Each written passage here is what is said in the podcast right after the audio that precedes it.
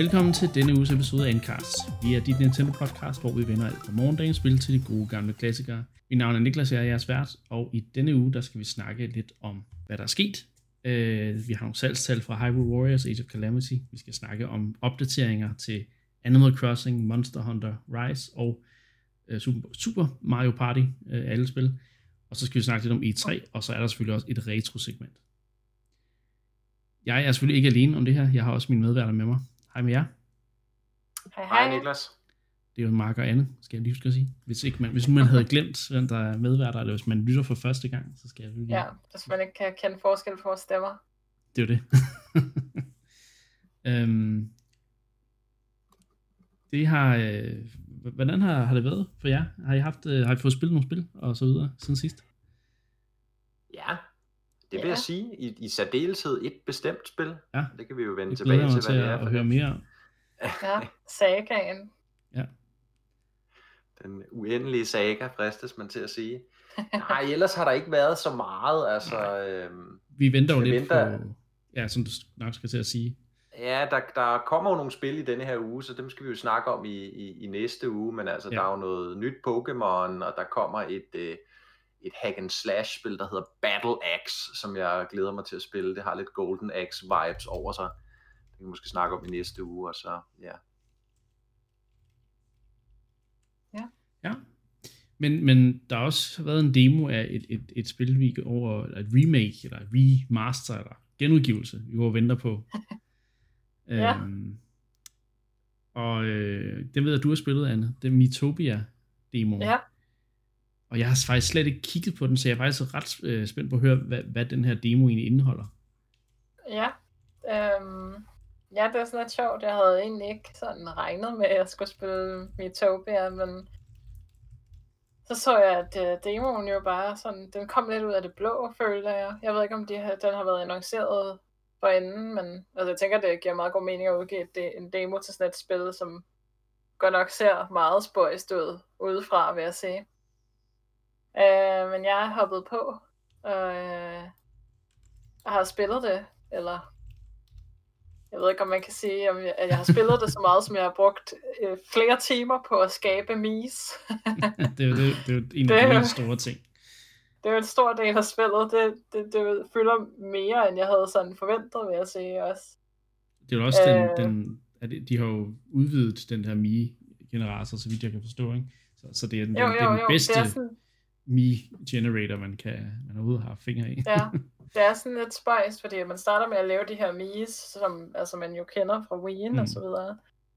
Og jeg tror, du starter med, at du er i sådan en landsby, hvor der er sådan otte mennesker. Så først skal du lave dig selv, og så har du så muligheden for at lave otte, otte andre mennesker også. Og det godt nok, altså, man får noget meget sjovt sådan kreativ inspiration ved, at sådan, den her person er på den her måde, eller de her to, det er mor og, og søn, øh, og de her to, de er kærester, eller whatever. Så det er sådan nogle meget sjove sådan, måder, hvor de giver en sådan inspiration til, okay, hvordan kan det, de her personer se ud. Øhm, og så kommer man jo bare i gang, og det minder jo meget, som det gjorde dengang man sidst skaffede en Wii på sin Wii, eller Wii U, eller whatever. Øh, men det der så er lidt sjovt, er så, at øh, udover at man skaber Mii, så er det jo også sådan lidt, lidt old school JRPG på en eller anden måde. Øh, så alle ens Mii's, de får nogle sådan øh, classes eller jobs, eller hvad man, hvad man har lyst til at kalde dem. Mm. Øh, og der er jo sådan de traditionelle.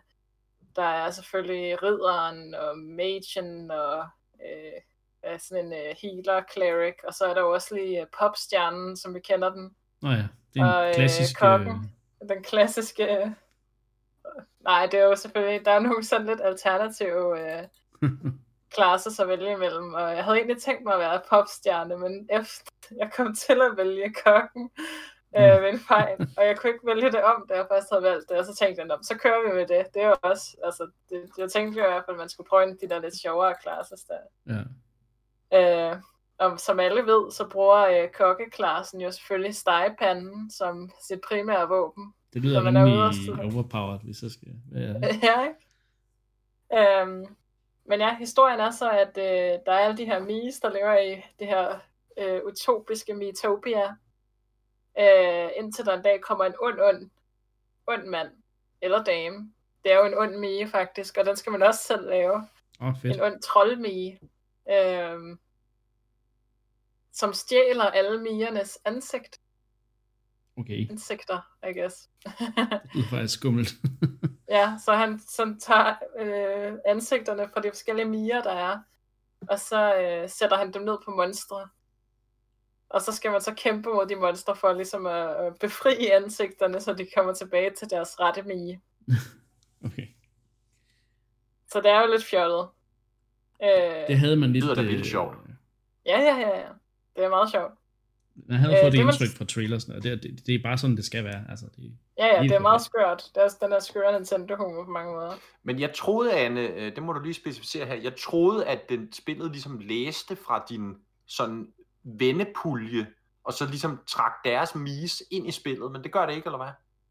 Um, altså, jeg kunne, når man laver en ny mie, så kan man ligesom vælge, om man sådan vil starte den fra bunden, eller om man vil have, øhm, eller om man vil vælge sådan en pre-defined mie. Og, og når jeg går derind, så er der kun min egen. Så jeg ved ikke, om øh, jeg måske har misset på en eller anden måde, hvor man kan øh, få lov til at vælge sine venner. Men jeg havde kun én selv. Hmm. Øh, hvilket jeg var lidt ked af. Det kunne have været sjovt, hvis det var alle ens venner jo. Men øh, Det er jo det.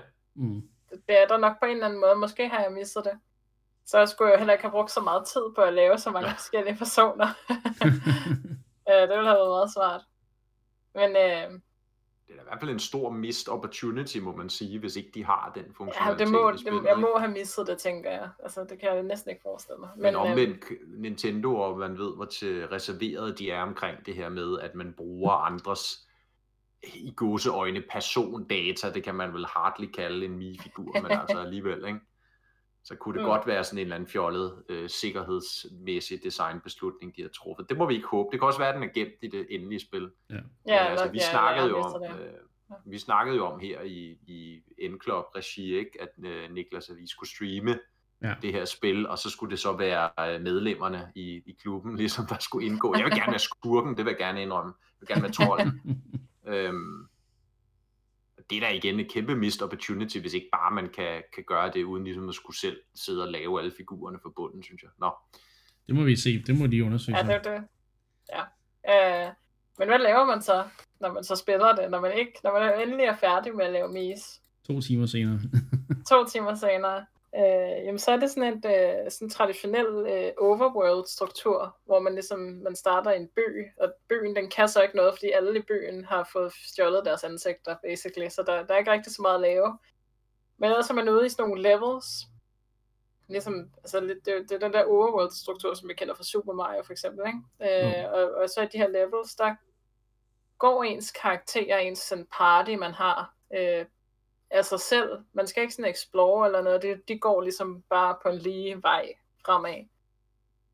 Øhm, og så en gang imellem, så kommer der en fjende ind, der har et mi-ansigt, og så skal man øh, slå dem ihjel på sådan en øh, traditionel turbaseret combat-stil.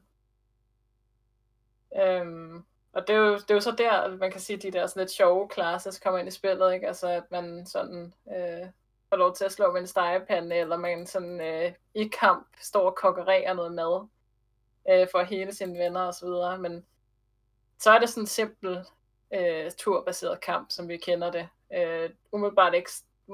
Jeg er ikke nået langt nok endnu til at se, om der kunne være nogle sjove twists, øh, men, det, men det er mere sådan hele indpakningen er så markant anderledes, end det man kender det. Altså det er jo ikke den her sådan øh, traditionelle JRPG-setting, og det er det her lidt fjollede univers, og så er der nogle sådan lidt fjollede ekstra mechanics, umiddelbart, øh, Mm. som, som, som gør det sådan lidt øh, noget nyt.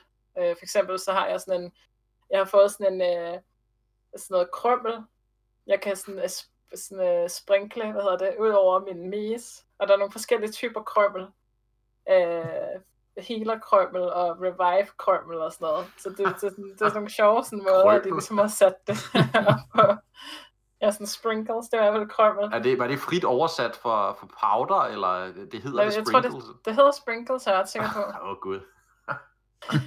Hva? Det er da meget sjovt. Ja, det er da skide sjovt. Healer krømmel, ja. Hele krømmel, ja. Øhm, men altså, det er sådan lidt simpelt umiddelbart, ikke? Det, er, altså, det føles næsten, altså man kan også, øh, man kan sætte sin karakter til automatisk og tage de her beslutninger i kampen, ikke sådan noget auto-battle. Øh, og umiddelbart styrer man så kun sin egen karakter, og ikke alle i ens party og sådan noget. Så selvom man sådan kan sætte partiet op, så, øh, så styrer man så kun, når det bliver ens egen karakters tur. Øh, men så det her med, at man har de her mies, som jo også kan være ens venner, men også bare dem, man selv finder på, ens øh, hemmelige venner, øh, som jeg selv har lavet. Øh, det kan så sådan øh, langsomt blive øh, ja, venner. Der er ikke noget dating. Det gør det klart. Det er ikke dating. Man bliver bare venner med hinanden. Øh, og så hver gang man er tilbage i byen, eller på halvvejs i de her baner, der kan der være sådan nogle øh, ends, man kommer til, hvor at øh, ens karakter så skal sove og spise, og, og kan tage ud og lave alle mulige andre ting, end at, end at kæmpe. Øh, og så bliver de så bedre venner, og det giver dem så nogle bedre stats, når de så er ude at kæmpe igen. Og det er meget sjovt, sådan øh, hmm. Men det er jo også sådan en, en klassisk JRPG-mekanik, ikke? Ja. Altså det der med bonding, ikke? Og sådan, ja, præcis. Ja, det er meget sjovt. Øh, ja. Jeg er spændt på det, må jeg sige. Hvor langt er det, det er jo imponeret, at du kan kunne spille demoen så længe, var jeg ved at sige. Ja, altså jeg er ikke nået til enden endnu. Jeg, jeg føler måske, at jeg kan se alle de baner. Altså jeg har unlocket sådan 3, 4, 5 baner. De er jo ikke så lange, sådan nogle baner. Det tager jo sådan 5 minutter, så man klarer sådan en. Øhm, jeg har unlocket 4-5 nu. Og øh, tror måske, at jeg kommer til sådan slutningen af verden 1 snart. Men øh, jeg er da ikke blevet sådan låst af fra spillet endnu. Men nu må jeg også også erkende, ja, jeg må jo erkende, at jeg har brugt størstedelen af tiden på at lave mise i det spil indtil videre. Og det bliver ved med at komme nye ting, man skal lave og finde på hele tiden. Og det, er sådan, det, det synes jeg faktisk, det er meget sjovt. Så nu må vi se. Ja. Jeg havde egentlig ikke tænkt mig, at jeg skulle have det, men... Uh... Men nu er ja. det lidt, lidt fristet. Det er Ja. Ja, ja. Det udkommer den, øh... hvad er det? Ja. Nu udkommer den 21. maj, ikke? Jo. Øh, jeg tjekker lige hurtigt. Men ja, altså jeg, jeg, jeg tror den gang i maj. Jeg glæder mig øh, sådan set mest til at se, hvad, hvad der hvad for nogle memes, der kan opstå omkring spillet. Men jeg tror, jeg skal have spillet demoen, så jeg lige kan, også lige kan have snuset lidt til det. Øh, det, kunne, det kunne jo godt være et spil for mig. Jeg kan godt lide at, at lave sådan kreative figurer, som der har forskellige erhverv og ting og sager, ikke? Altså, jeg tænker, den der popstjerne, det er sådan lidt i stedet for de gammeldags uh, Bart eller dancer ja. med jobs, ikke? Så, jo, jo. Øhm, altså mere fjernt ja, er det trods alt heller Den 21. maj er præcis den dato, det udkommer. Så, øh, der er ikke så lang tid til, hvis man går og glæder sig. Der er kun en lille, en lille måned. Mm-hmm. Ikke engang, men, øh, men ja. Så øhm, ja, det ser, øh, det ser bare sjovt ud. Det, det må man sige. ja. Det lyder også, altså det er, godt, det er godt at høre, at det lever op til den der silly uh, ja. Har du spillet uh, 3DS-versionen? Nej, nej, det har jeg ikke. Jeg var helt grøn der. Ja. Men uh, ja, så jeg kunne måske godt forestille mig, at sådan selve gameplayet kan måske blive lidt kedeligt. Nu, nu må vi se, hvor meget sådan det ja. introducerer hen ad vejen. Men, det er som om, der var meget, der var automatiseret. Øh. Ja, præcis. Det er, ikke, det er jo ikke sådan, kom, altså, hvis man vil spille en kompleks uh, turbaseret JRPG, så er det nok ikke her, man skal kigge i hvert fald. Nej, det, det kunne faktisk måske godt være en ting, der gør, at jeg, jeg kunne for en gang skulle hoppe på en ny turbaseret, turbaseret spil, fordi øhm, jeg, jeg, har det, jeg, jeg er ved at være lidt træt af gamle turbaserede fasong, ikke? Så, så det kan godt være sådan et, ja. lidt mindre eventyr med den slags. Det kunne, det kunne være meget fedt. Så jeg, ja. Jeg er fristet også nu. Det, det må jeg sige. Jeg skal spille demoen. Men øh, Mark, øh, du har ikke spillet Mitopia, du har spillet noget andet. Du har spillet øh, spillet, du har fablet om, i, siden det udkom. Ja, ja, nu kunne jeg forstå inde på Discorden, at der er flere, der har hoppet på, så det ja. er jo dejligt at se og høre. Anne, jeg kunne forstå, at du også har rådet med på, så øh, jeg taler selvfølgelig om The Longing her. Øh, mm. Og øh, ja, jeg er stadig i gang med det. Jeg er ikke i mål endnu. Jeg er nede på, ja, hvad er jeg nede på? 250 dage, tror jeg, vi er nede på nu. Så det går alligevel relativt hurtigt nu, ikke? Øhm, men ja, det bliver ved med at imponerende. Det, det, det bliver ved med at imponere mig, det spil. Øh, jeg tror, jeg skrev til jer her tidligere på ugen, øh, lige pludselig skrev jeg et eller andet med Holy shit, the longing, og øh, det var lige efter, der havde været en sekvens i spillet, som virkelig altså, trak benene væk under mig, må jeg sige. Ikke? Øh, den kom sådan helt, sådan helt ud af det blå i virkeligheden. Måske burde jeg have kunne se den komme, øh, når jeg tænker tilbage. Og den kom ligesom helt ud af det blå, og jeg skulle ligesom træffe et valg. Og det der valg, ikke, altså, det, det, er, det er et af de sværeste valg, altså jeg nogensinde har skulle træffe i et computerspil. Og det er jo svært sådan rigtigt at forklare, uden ligesom at spoil det, og det synes jeg ikke, jeg vil, øh, mm. fordi det, det fortjener man selv at opleve, men, men, men der var et valg, ikke, hvor jeg vidderligt, altså jeg sad nok 10 minutter, tror jeg, bare og spekulerede på sådan for og imod argumenter for at gøre det ene eller gøre det andet, ikke? Ja. Og, øh, og det, det kan jeg sgu ikke lige mindes, at jeg har prøvet før. Det er i hvert fald meget sjældent, det er sket med spil, at jeg i sådan en grad har øh, skulle, skulle spekulere over, ligesom, hvad var ud, udfaldet her. Ikke? Også fordi der var ligesom et tvivl om, hvad er konsekvensen af det her udfald? Hvor alvorligt er det? Og øh, det, det synes jeg var virkelig spændende, og jo også meget imponerende, ikke, at spil virkelig kunne få mig... Og så, så, altså, så var der en masse ting også, ligesom at det, jeg havde gjort i spillet, og de altså, aktiviteter, jeg havde lavet, og sådan noget, der ligesom sådan vældede op i mig, og ligesom blev sådan en del af det, at skulle tage den her beslutning. Ikke? Og så tror jeg ikke, jeg kan komme det nærmere, men det, og det er det, det kan, det her spil, ikke? Altså, og, øh, og, og det er, altså ham, ham, der har lavet spillet, har også sagt det her, at, øh, at det er sådan en engangsoplevelse, ikke? Ja. Sådan en engangsoplevelse at spille det her The Longing. Øh, og det kan have ligesom nogle forskellige udfald, afhængig af, hvad du gør i løbet af spillet.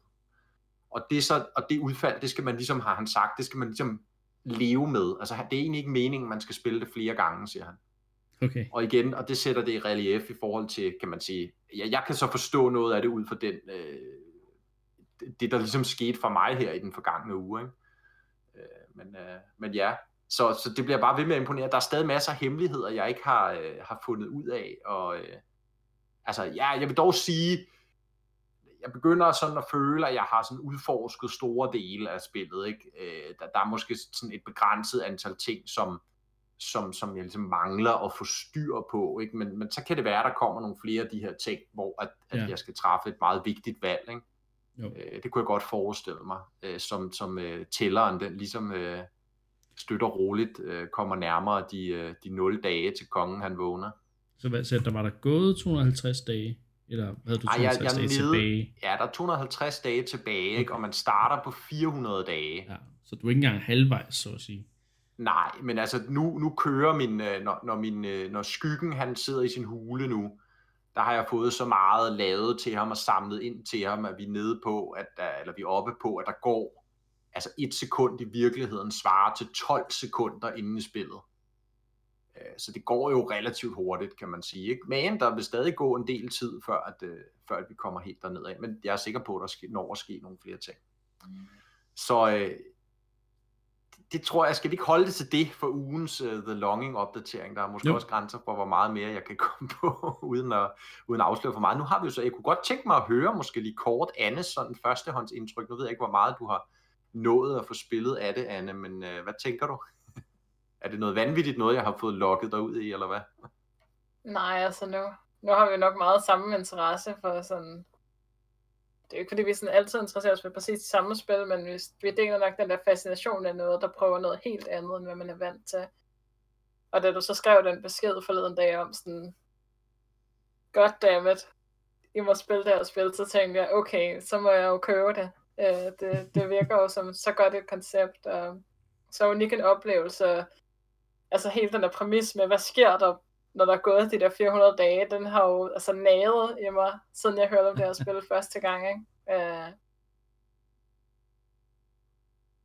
Så altså umiddelbart synes jeg, at jeg, jeg er virkelig bange for, altså jeg kan godt lide det, men jeg er virkelig bange for, at jeg kommer til at gå død i det, inden jeg oplever de der gode ting. Jeg ved ikke, om jeg har den der øh, sådan øh, udholdenhed, det kommer til at kræve at, at, at gennemleve, hvor langsomt han går og, og hvor labyrintagtigt hele det her grotte kompleks umiddelbart er. Men altså, stemningen er jo fuldstændig eminent fed. Altså, der er jo virkelig få spil, som formår at, at skabe altså, et univers, der virker så komplet med så lidt. øh, og så unikt fra alt det andet. Øhm, så jeg, jeg er rimelig hooked lige nu. Øh, jeg har da også været nede og besøge Halls of Eternity, som Mark han har øh, beskrevet i et af de Mhm. første afsnit, hvor han snakkede om det.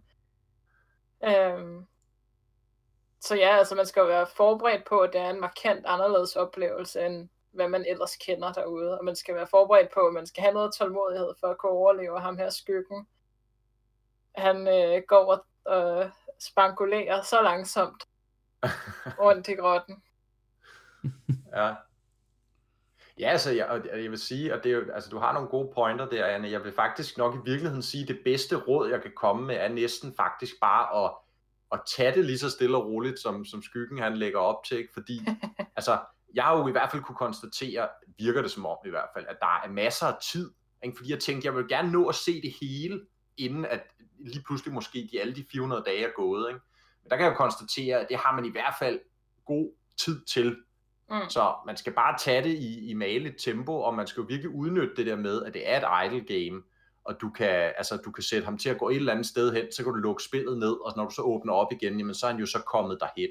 Mm. Mm. Øh, Så du kan sætte ham til et eller andet, eller også bare sidde og vente derhjemme, og så går tiden, ikke? og hvis du så ikke lige spiller det et par dage, jamen altså, så kommer du bare tættere på de, på de 0 dage, og det er fint nok, ikke? Mm. Øhm, så det skal man bare omfavne i virkeligheden, ikke? Øh, måske endnu mere, end jeg har gjort, fordi jeg har været simpelthen så opslugt af det, at jeg sådan hele tiden gerne vil, vil foretage mig ting, ikke?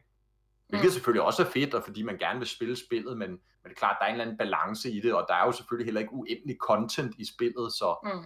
øh, og, og måske heller ikke til, at man sidder sådan meget aktivt og spiller det flere timer hver dag, som jeg jo lidt må indrømme, det har jeg faktisk gjort, ikke? Selvfølgelig er meget tiden bare, hvor han går rundt fra, fra Mm. sted til sted, ikke? men hele tiden, lige så snart han så er kommet hen, så jeg så sat ham til et eller andet, ikke? Sige, Nå, men nu kan jeg gå derover måske og finde en krystal, eller nu kan jeg gå derover og gøre det Mm. her, ikke? Øh, der skal man måske bare tage det lidt mere roligt, og sådan lige, nå okay, jeg lukker lige op i dag, spiller en, en, en halv times tid, ligesom med Animal Crossing jo i virkeligheden, ikke? Mm. Lidt det samme Mm. laver sine daglige ting, sætter ham til, nå, hvad skal skyggen, hvor skal han gå hen i dag, ikke? Nå, han skal, han skal derover i skatkammeret, eller et eller andet, ikke? Og så, ja. Men fedt Ja. at høre, Anne, at du, du deler nogle af de samme øh, betragtninger omkring det, ikke? Øh, Jo, helt sikkert. Om, altså, man kan jo ikke andet end elske et spil, hvor at man altså, inde i spillet kan sidde og læse altså, litterære værker som Moby Dick. øh, altså, det, man tænker slet ikke, hvorfor, altså, man tænker, hvorfor skulle det være en ting, men det giver bare så meget mening her. Og det, Ja. det var sådan en sjov lille ting, der bare er altså, utrolig godt tænkt. Øh, så jeg vil sige, at øh, hvis man går i gang med at læse hele biblioteket der, så tror jeg, der er content nok til de 400 dage der. ja. Men det er jo så skyggen, der læser det også, ikke? Kan du sige, Anne? Så Jo, du, kan jo sætte ham, du kan sætte ham til at læse, imens spillet også er lukket, så vil han så Mm. sidde og triste sig igennem den der bog, ikke? På flere tusind Ja. sider. Øh, og, og der går tiden selvfølgelig lidt hurtigere, ikke? Men, Jo. men det er, og det, og det er noget af det, som jeg også, hvis jeg lige kort skal sige det til sidst her, altså noget af det, som virkelig imponerede mig i, i den forgangne uge her, øh, som, som også gav mig den her ekstra anbefaling, eller gjorde, at jeg skrev det her til jer, ikke? Altså, fordi jeg er jo meget glad for det her med, når spil bruger deres spilmekanik til at fortælle historier, ikke? Ligesom Mm. der, hvor de kommer ud over det og bare være, kan man sige, en bog eller en film eller et eller andet mere sådan passivt storytelling-medie, ikke? hvis du fortæller historier med spilmekanikkerne, hvis de handlinger, du gør, de mechanics, der er i spillet, ligesom får dig til at forstå historien på en anden måde, det er for mig noget af det ypperste, du, du, kan, du kan opnå som, som spil, når du, når du ligesom historie fortæller. Ikke? Og der må jeg igen sige her, The Longing, for eksempel den episode, jeg så oplevede, ikke? Øh, men også nu, hvor jeg er noget længere, jeg ligesom kan se mange af de her mechanics, og det er jo meget omkring det her med tid. Ikke? Det er jo det, der er hele konceptet i spillet, det her med, hvad er tid? og, og hvad vil det sige at længes efter noget? Kan man længes efter noget, hvis der ikke er tid og sådan noget? Ikke? Der er tænkt over tingene på så dybsindigt et plan, at, at altså, det kom virkelig bag på mig, og det imponerede mig utrolig meget, hvor, hvor som du sagde det, Anne, hvor, hvor altså fuldstændig vel gennemarbejdet konceptet mm. er. Om man kan lide det eller ej, så er der bare virkelig tænkt over fra A til Z, hvordan det her koncept ligesom skal udmyndtes på alle de forskellige måder, og det er dybt imponeret over det, det må jeg sige. Mm. Også bare, hvor er det, hvis man skal blive helt sådan, gå op i det øvre luftlager, altså, så var det også sådan en interessant tanke, det der igen med, at du kan få skyggen til at sidde og læse, læse Moby Dick, når du ikke er der. Altså, sådan, hvad betyder det overhovedet på sådan en filosofisk plan? Sådan, hvad er det, der sker, når et spil sidder og læser Moby Dick for dig? Det synes jeg er meget fascinerende. ja, det lyder som om, det er et af de her spil, der godt kunne gå ind og blive... Ja, det er en af de her spil, der virkelig viser, viser som en, en kunstform, ikke? Så... Mm. I den grad, ikke? I den grad. Ja, det er nogle meget bevingede ord, vi får med for vejen her. Det er, super godt at høre, at I begge to er så positive omkring The Longing. Så hvis der nu ja. sidder nogen derude, der er lige på vippen, så kunne det være, at det her det var nok til, at de siger, okay, jeg gør det. Jeg køber The Longing. jeg har ikke øh, rigtig spillet så meget, øh, udover Monster Boy, som jeg stadigvæk nyder rigtig meget. Øh, hvis man øh, så med på min stream i den her uge, der kunne man høre mig sidde og fable meget, meget øh, positivt om, om hvor, hvor meget jeg kan lide spillet. Så altså, det, er, ja, det er sådan set det eneste, jeg har at sige. Øh, Monster Boy and the Cursed Kingdom. Men øh, jeg synes, vi skal bevæge os videre til, øh, til, til de nyheder, der, der er at dække i den her uge. Um, først skal vi lige snakke lidt om Hyrule Warriors Age of Calamity. Jeg ved godt, vi har dækket det spil meget i den her her podcast. det vil være nogle uger siden, ikke? Og vi, vi skal lige følge lidt op på, hvordan det går med, med salget. Um, fordi det har nu solgt 3,7 millioner, eller shippet, og det, er jo, det, er jo, det vil sige, at det er ikke helt solgt til, til forbrugere, men det er ligesom sendt ud til, til retailers og så videre, ikke? Um, og øhm, det er jo sådan set et, et fint, især for et, et, et, et af de her Musu-spil, øh, eller Warriors-spil, øh, så er det jo sådan set ret, øh, ret altså det, det, er, det, det er det bedst sælgende øh, i serien, øh, men men, men alligevel, så vil jeg så sige, at, at, at det er som om, at, at salget virkelig er, altså momentumet for salget, efter, efter den der meget, meget gode launch, det havde, så er det altså virkelig gået langsomt der, derfra, ikke? Så ja, det er som om, jo, der er ved at altså- nå et mætningspunkt. Altså, du, du, vi har jo tallene her, ikke? Øh, det, det, salget er jo ikke totalt, men altså markant stagneret ja. jo, ikke? Fordi mm.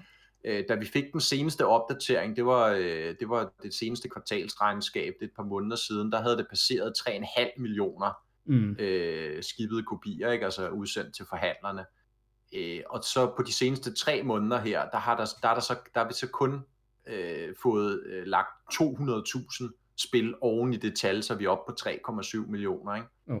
Og jeg tror, jeg tror, jeg nævnte det i en af de seneste episoder, da vi snakker om Age of Calamity, og jeg tror, at det her spil skal meget vurderes på dets eftermæle, ikke? fordi det, var, mm. det var jo givet, altså det var jo givet, at det her spil kom til at sælge en ret stor volumen op, altså til at starte, helt til at starte med, fordi det har altså et, et så hyped franchise-navn, ikke? Altså Breath of the Wild, øh, den franchise har det ligesom på sig, ikke? Så det er jo klart, at det vil altid komme til at sælge en, en ret stor volumen, men det er ligesom, hvordan er eftermælet, hvordan er sådan word of mouth, ikke? Hvor, hvor, ja. hvor godt taler de her early adopters som spillet, og hvor meget bliver det så ligesom ved med at sælge, fordi at, at flere og flere kommer på, fordi de hele tiden hører, det her spil er så godt, at vi skal bare det skal du bare spille. Ikke? Og der synes jeg jo, at de her tal tegner lidt et billede af, at der er ikke den der sådan overekstatiske øh, word of mouth, som jeg i hvert fald kan sige, der var omkring Breath of the Wild, jo ikke nu vi skal sammenligne det med det, ikke? Jo, jo. Langt fra jo ikke, altså det lader til, at salget er, er langt hen ad vejen stagneret, ikke? Og det er altså kun et halvt år efter spillet launchet, ikke? Jo, jo, Så... Og altså som, ja. som der også, øh, altså, altså der kommer snart det her expansion pass, men, men altså, Spørgsmålet er, hvor meget det kommer til at skubbe noget. Igen, vi har jo snakket om, at måske skulle der en, en nærmest en Switch Pro, øh, Switch Up, Switch Plus udgave til, før at, at, at spillet virkelig kunne nå sit potentiale. Ikke? Men igen, jeg, jeg ved ikke, det kan måske skubbe lidt, men det kommer nok ikke til at ændre så meget ved, ved, ved det overordnede salg. Og igen, når du har Breath of the Wild på næsten, næsten 22 millioner, ikke? Uh, lige under ja, lige under 21,5 millioner. Det, mm. det, der, der, det kommer nok ikke til at... Jeg er helt enig. Jeg tror ikke, det kommer til at, at, at nærme sig de højder. Øhm, og det er jo også... Nej, det... Altså, altså, vi har jo også snakket om det. Det er jo mange mangler i det spil. Det, er jo, det, det, var på ingen måde op til sit potentiale, øh, som, som jeg, jeg havde i hvert fald meget, meget store forventninger til det her spil, øh, da det, inden det kom ud, og jeg blev jeg blev sådan set skuffet, ikke? Så. Så ja, ja, ja, ja det, det overrasker mig ikke, at der ikke er, at, at folk ikke taler varmt om det, på den måde, vel? Um, Nej, og men, man men, sige, måske... men hvis, hvis det kørte bedre, så, så tror jeg selvfølgelig, at, at, at snakken kunne være lidt varmere omkring spillet. Mm.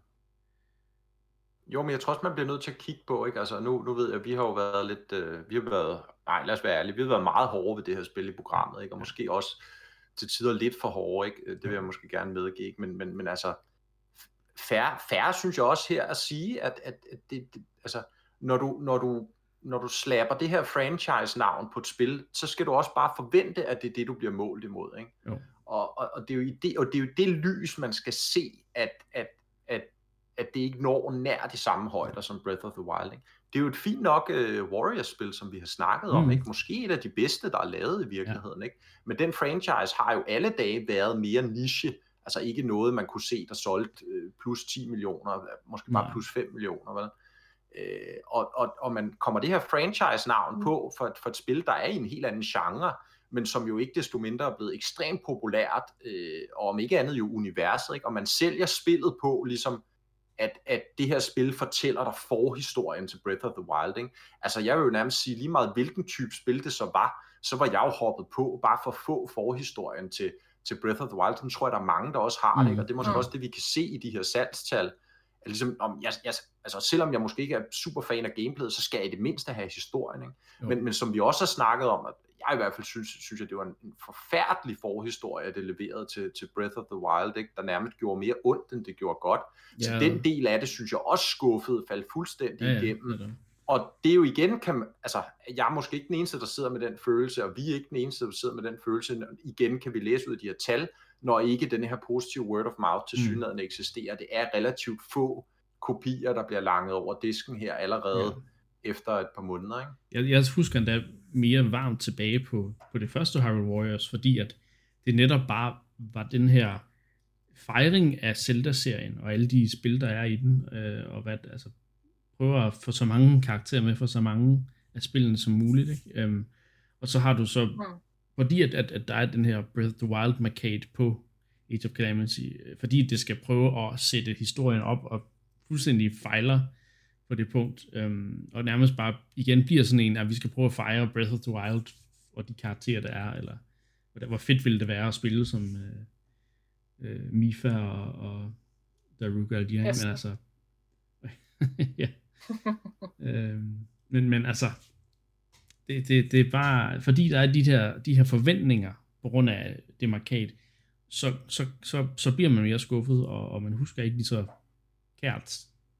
Altså, jeg, jeg, glemt, jeg havde nemlig glemt Age of Calamity eksisterede igen, fordi at jeg bare har nærmest har prøvet at glemme, jeg har spillet det ikke. uh, ikke fordi det er et dårligt spil. Uh, det er, som, som Mark også siger, det er nok et af de bedste Warriors-spil, jeg har spillet. Jeg har spillet rimelig mange af dem.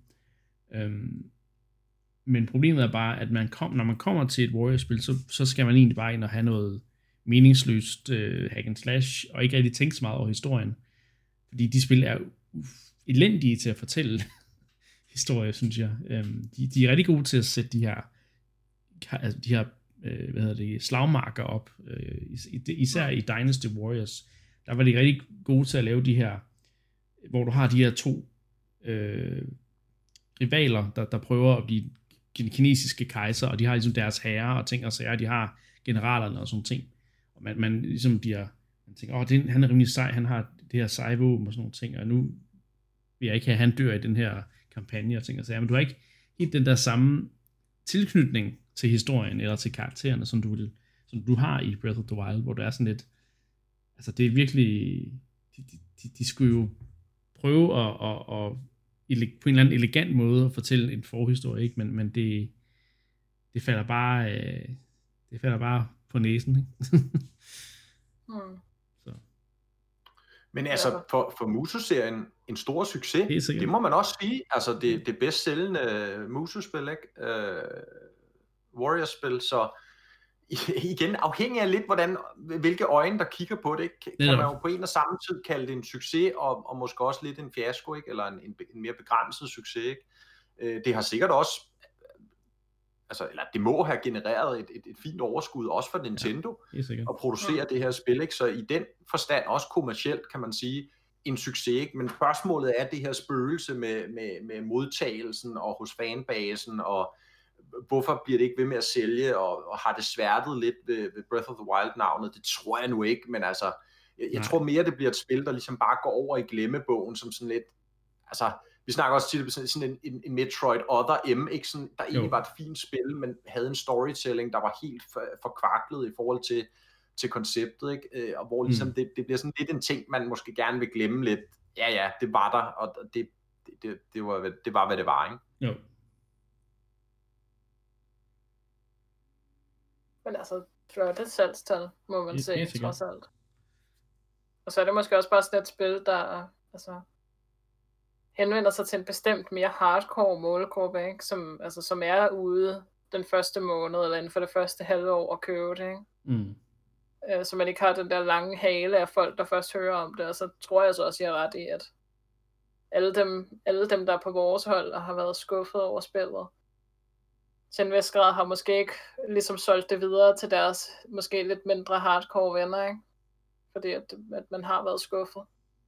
Ja.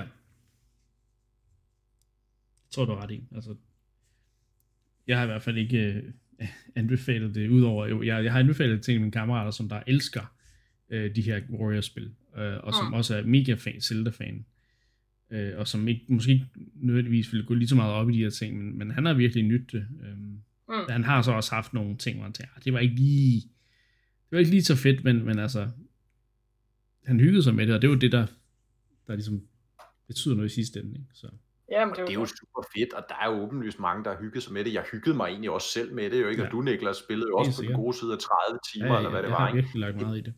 Bare igen, det er jo, det er jo som, jeg- som jeg har sagt et par gange nu, ikke, men det er jo referencen her. Ikke? Altså, vi taler et af de mest elskede spil i nyere tid, et genre-definerende spil i en af de mest populære spilfranchises overhovedet. Du slapper det markat på, ikke? og så forventer du altså også, at du leverer derhen af. Ikke? Altså, så, så, er vi ligesom, skal vi være på øverste hylde. Det synes jeg ikke, vi var her. Ja. er det. Så igen, det, det, det skal helt klart, man skal, man skal se på det, man, man ser på det med forskellige briller, ikke? Øh, og der, Mm. så, så, men, men, øh, men ja, fedt at se, der stadigvæk øh, bliver rykket, øh, ja, rykket units over disken, eller over til, til, til retailers, så. Ja. Nu øh, springer vi over til et andet spil, som vi har snakket rigtig meget om her i programmet, som vi har snakket rigtig positivt om, og som vi bliver ved med at, at vende tilbage til. Det er jo selvfølgelig Animal Crossing New Horizons, øh, som har fået endnu en opdatering. 1,10,0. Øhm, og den er på den mindre, det er en af de mindre opdateringer. Øh, det er ikke fordi, de er så store generelt, men det her det er sådan en, en der tilføjer nogle flere af de her øh, helligdage. Øh, øh, og, altså, der ikke tilføjer, den opdaterer den de eksisterende øh, dage, som de her Mayday og øh, International Museum Day, og, og så hele den her bryllupssæson, som vi også havde sidste år, da spillet var udkommet. Mm. Øhm, Ja, altså, jeg synes, og, du lidt har... Så, så er der faktisk ikke mere at, at, at nævne, fordi altså, så har du nogle mindre, sådan noget som, at nu kan du vågne op fra i de der drømme, øh, altså når du er ude og besøge andres byer, der øer og så videre i, i de der drømmescenarier der, så kan du bruge minusknappen for at, at vågne op. sådan lidt, Wow.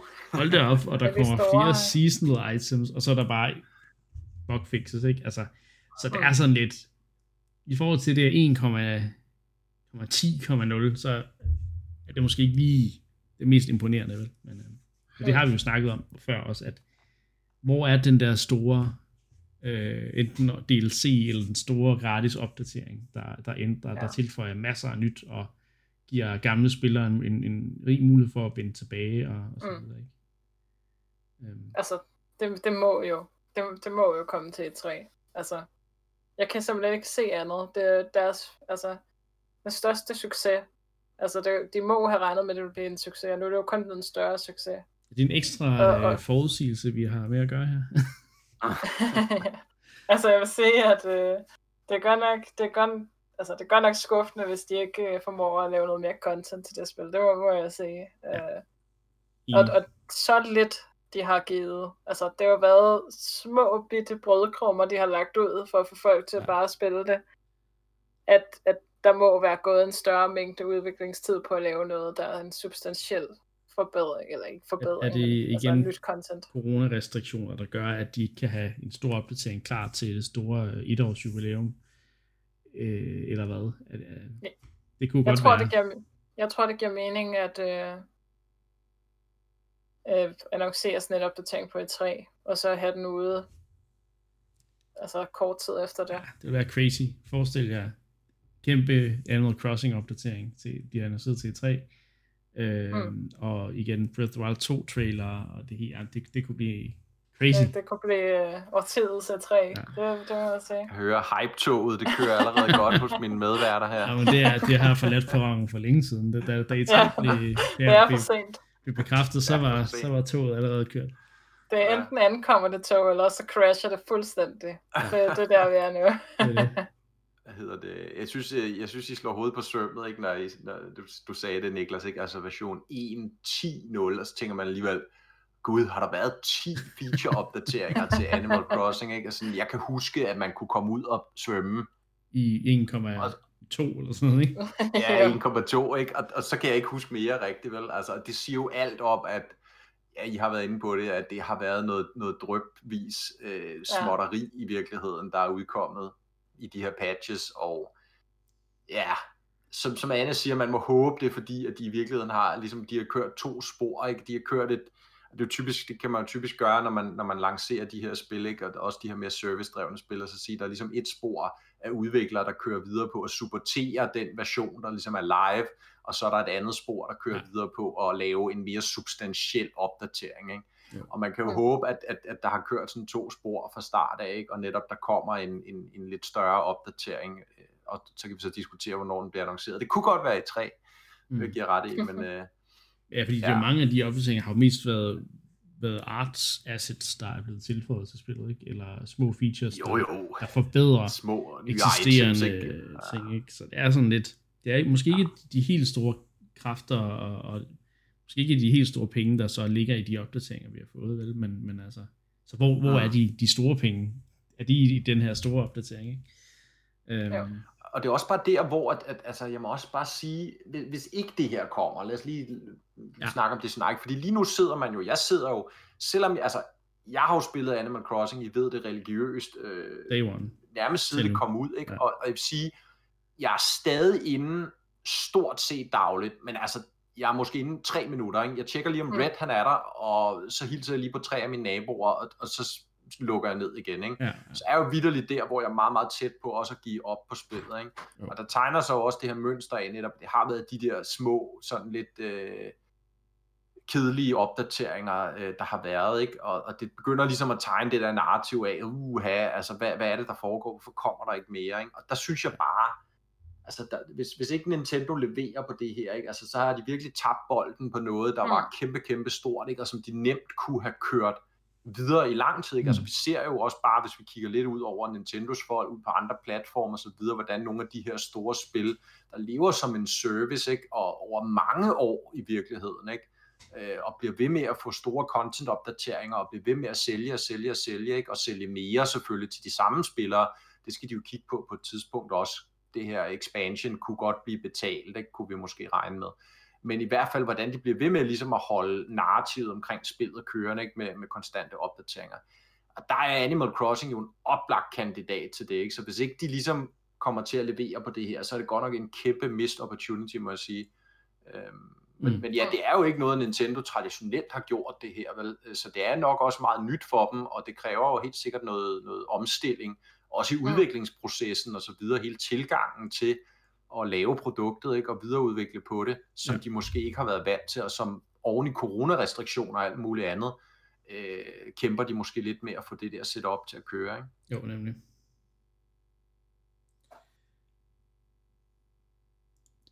Så øh, ja, i en et øh, ja, en opdatering, der ikke helt lever op til, til, til hvad man kunne forvente, men igen, også, det er også bare business as usual efter de sidste mange opdateringer, ikke? Så ja. Øhm, men øh, et spil, der er helt nyt, øh, og som allerede nu får en 2,0 øh, stor 2,0 opdatering, det er øh, Monster Hunter Rise, Mark. Ja. Er du stadigvæk øh, på det? Eller har The Longing fuldstændig overtaget? The, The Longing har overtaget mit liv, så at sige, ikke? Jo. mit spilleliv i hvert fald. Så, uh, så jeg har faktisk ikke fået spillet så meget Monster Hunter, som jeg uh, vil ønske. Jeg har faktisk ikke engang fået det gennemført endnu, uh, hvilket Mm. er lidt pinligt, fordi det er ikke super langt. Der hører jo det her med, og, og nu kommer vi ind på opdatering om lidt, men, men lige lidt forhistorie, der ja. hører det her med, at, at man fandt jo ud af der, da spillet launchede, og, og dem, der var rigtig hurtige til at spille det igennem, at, øh, at ja, det var sådan lidt kortere, end hvad Monster Hunter-spil måske typisk øh, plejer at være. Ja. Øh, og, og, og, og, og ligesom at pludselig sådan i den her story øh, mode, eller hvad vi skal kalde den, de her single player quests, at de sådan stopper meget bræt, øh, og sådan lige pludselig fra det ene øjeblik til det næste nærmest bliver man så præ- præsenteret for, øh, for øh, credits-skærmen, ikke? Jo. sådan lidt ud af det blå, ikke? og det virker som om faktisk, at, at slutningen mangler, altså på en eller anden måde, ikke? Ja, Det er jo ikke skide godt, altså, Ej. men, men det, er, det, er lidt, øh, det er lidt den situation, vi står i. Ikke? Capcom var jo hurtigt ude at sige, at der kommer ret hurtigt efter launch også ikke? En, en stor opdatering, og, og der, som, de, som de formulerer det, der laver om på slutningen. Ikke? Og så, så ved vi godt, det betyder, så kommer den rigtige slutning. Ikke? Ja, ja. Så, øh, men det er så ikke den, der er kommet i denne her patch, der lige øh, blev udgivet i går. Den kommer så først om en måned, så to måneder efter launch. Det er så, hvad det er.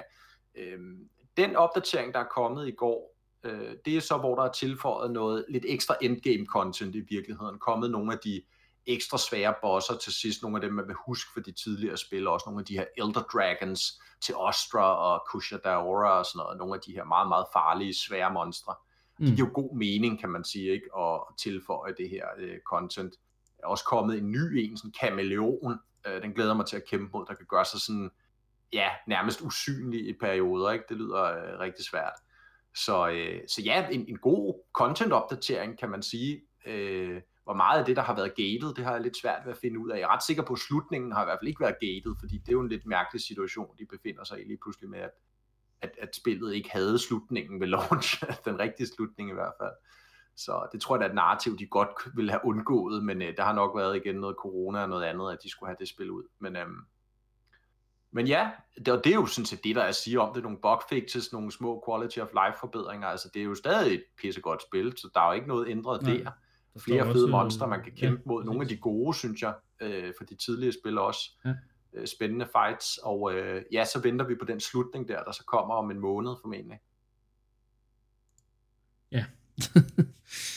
det er en god slutning. Ja, men det, man kan sige, det er så rimelig hurtigt, hvis hvis den så allerede er kommet efter en måned. Ikke? Der, der er andre spilfirmaer, måske Nintendo, øh, der vil have været langsommere. så øh, Ja, ja, men, men igen, ikke, det er jo, man må jo antage, at de har været et godt stykke af vejen med det, Ja, ikke? Men, ja. men de har så vurderet, at de, de kunne ikke nå at få det færdigt til launch, ikke? og så har de ligesom cuttet spillet Ja. på et eller andet tidspunkt. Øh, Lidt bizarrt, altså det sætter jo en lille, lille plet på et ellers øh, fremragende spil, ikke? Ja, ja, men, det men det. ja, altså de, hvis de får den ud i næste måned, er det jo stadigvæk relativt kort tid efter launch, ikke? og mange Jo. vil formentlig stadig være i gang med at kæmpe sig igennem spillet, Ja. mig selv inklusiv, ikke? Så, ja, netop.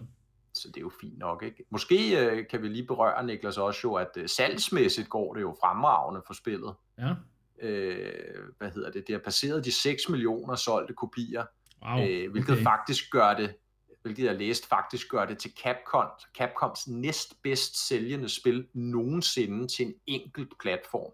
Kun overgået af Street Fighter 2 til Super Nintendo, og den skal den nok slå faktisk, fordi den er på 6,3 millioner.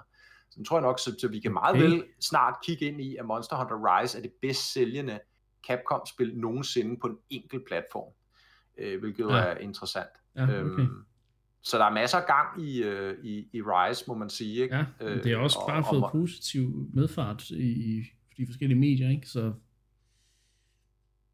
Jamen, det er jo det, ikke? Altså, og nu ved jeg, at uh, World, uh, altså det for, forhenværende Monster Hunter der, uh, det var jo så krydsplatform startet på PlayStation 4, Xbox One kom så til PC øh, noget tid senere. Det er jo så efterhånden rundet øh, 16 millioner solgte kopier. Ikke? Så der er et Jo. stykke op, Ja, helt klart. men, øh, men Rise er jo også planmæssigt udkommer til PC øh, næste år. Og øh, så må vi se, hvor mange ekstra kopier de kan, de kan skippe der. Muligvis kommer det jo så også senere til, til, til PlayStation og Xbox, Ja, det øh, afhængig af, hvad det er for en eksklusiv aftale, Nintendo har, har landet med dem. Ikke? Men, øh, men i hvert fald kender vi til øh, PC-versionen. Ikke? De andre, resten af deres målgruppe. så det skal Så. nok blive godt. Øh, og igen, vi skal se, hvor, hvor meget bliver spillet forbedret i, i looks og så videre, når du kommer på andre platforme. Ikke? Men i forhold til, mm. Til, Switch, til det ude på Switch, så er- har det jo, så det, kører det jo super godt og, og så videre. Ikke? Så ja, men øhm, Ja, det har jo været ude kun en måned, ikke? er Altså, det. skal vi huske er på, det. ikke? Så altså 6 det er, det er millioner ret, kopier på en øh, måned. det, det er ret markant. Det er Okay. ret imponerende. Men igen, full, fully deserved. Altså, jeg, jeg Mm. synes, det er fremragende, som I kunne høre mig fortælle om for klart. nogle uger siden.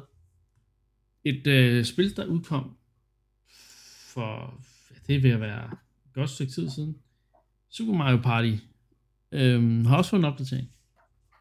Hvad siger du? Ja, ja, ja, ja. Super Mario Party.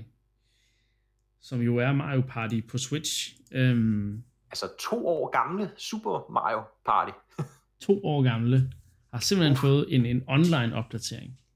Ej, Der nu gør, at, at man rent faktisk kan spille øh, ordentligt online øh, i spillet. Øhm, man kan spille, ja, der er tre playable modes. Mario Party, Partner Party og Free Play, som er de her minigames. Øhm, og man kan både spille øh, med, med venner fra, fra sin venneliste, man kan lave private spil med lobby og password protection. Øhm, man kan spille op til, til fire spillere. Altså, du får det jo til at lyde som om, at det er et helt moderne øh, online-spil, som man vil forvente at se det på alle mulige andre platforme også. Du Og kan spille Super Mario Party, siger du, hørte jeg rigtigt? Du kan spille co- versus og co-op i 70 minispil i free Det er jo imponerende. Det er simpelthen Super Mario Party, vi snakker om. Der er ikke nogen tvivl. øhm, Ja. Altså, det har jo selvfølgelig øh, noget Nintendo-magi over sig, at det jo så alligevel ikke er hele spillet, man kan spille det er jo det. online, det, er trods alt. Men øh, Nu har jeg ikke en rigtig en, en, en oversigt over, hvad for nogle game modes der er i det fulde spil, eller det er singleplayer-delen, eller ikke singleplayer, offline-delen, kan vi kalde det. Nej, det kan jeg Øhm, heller ikke huske, men i hvert fald de der Mario, altså Mario Party, det må jo være standardspillet, Ja. ikke? Og Partner Party, kan jeg huske, det, det er så, hvor man så er i grupper, Ja. At, eller i par hedder det, af to, ikke? Det var faktisk også meget sjovt, som jeg husker det. Altså free play selvfølgelig, man kan spille de forskellige minispil. Jeg kan faktisk ikke huske, der var flere game modes i singleplayer-delen, men øh, måske der var husker jeg galt. ikke? Der var også nogle minigame game modes, hvor man bare dystede med, altså nogle kortere game modes, hvor man dystede med sådan 5-6 minigames, og så var der ligesom et eller andet meta udenom det. Sådan. Jo, men tror du ikke, det er det der free play? Freeplay, tror du ikke bare, det, at man kan få lov til at spille? Et Eller- minigame ad gangen, eller hvad? Ja, Ja, nå, det ved jeg ikke. Ja, det tror, Nej, jeg, nej. det tror jeg. Både versus og co-op. Ja.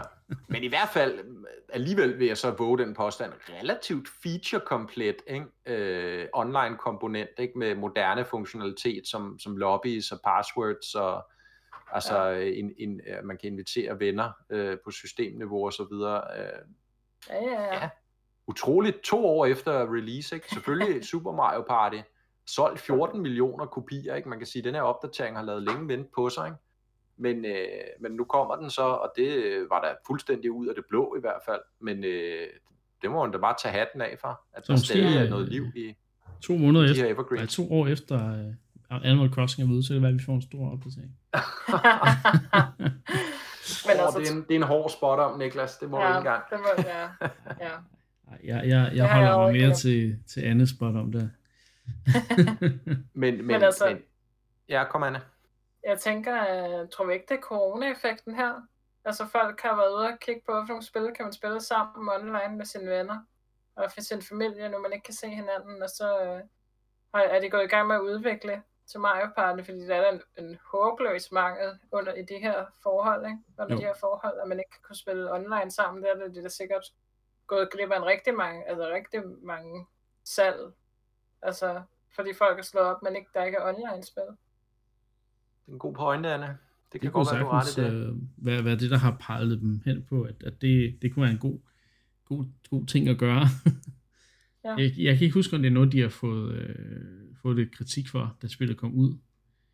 Men øh, det er i hvert fald Ja. øh, det, er, det er en oplagt opdatering til det spil. Det er det, 100%. Men altså, i en præ-corona-verden, så var det jo også en mindre vigtig feature? Fordi Jo, der var det gode jo netop, at man mødtes. Lokal multiplayer, som i de gamle dage. Ja, Yes. og i fremtiden også, igen. Ja, det kan, kunne, man, kunne man tænke sig, at det også måske på en eller anden måde har spillet ind, at de har set på den her kæmpe succes, vi havde i efteråret med det her Fall Guys, Ja, øh, som jo i, i høj grad, må man sige, var et, Mm. et, et, et Mario Party-spil, ikke? Øh, minus selvfølgelig brætspilselementet, men altså minispillene var jo langt hen ad Mm. vejen løftet ud af, af, af Mario Party, ikke? Og, og måske gjort lidt længere og opgraderet lidt, men altså langt hen ad vejen jo Mar- Mario Party inspireret, ikke? Og Nintendo kigger på sådan et spil og, og tænker, okay, det rykker altså virkelig, og det har jo netop taget online-komponenten sådan front and center, ikke? den er meget vigtig i Fall Guys, og, og, og det kan være så langt om længe, måske de også har, har siddet hos Nintendo og tænkt, ja, hvorfor pokker har vi ikke lavet online i Mario Party noget Ja. før? Altså, hvordan kunne vi være så blinde? ja.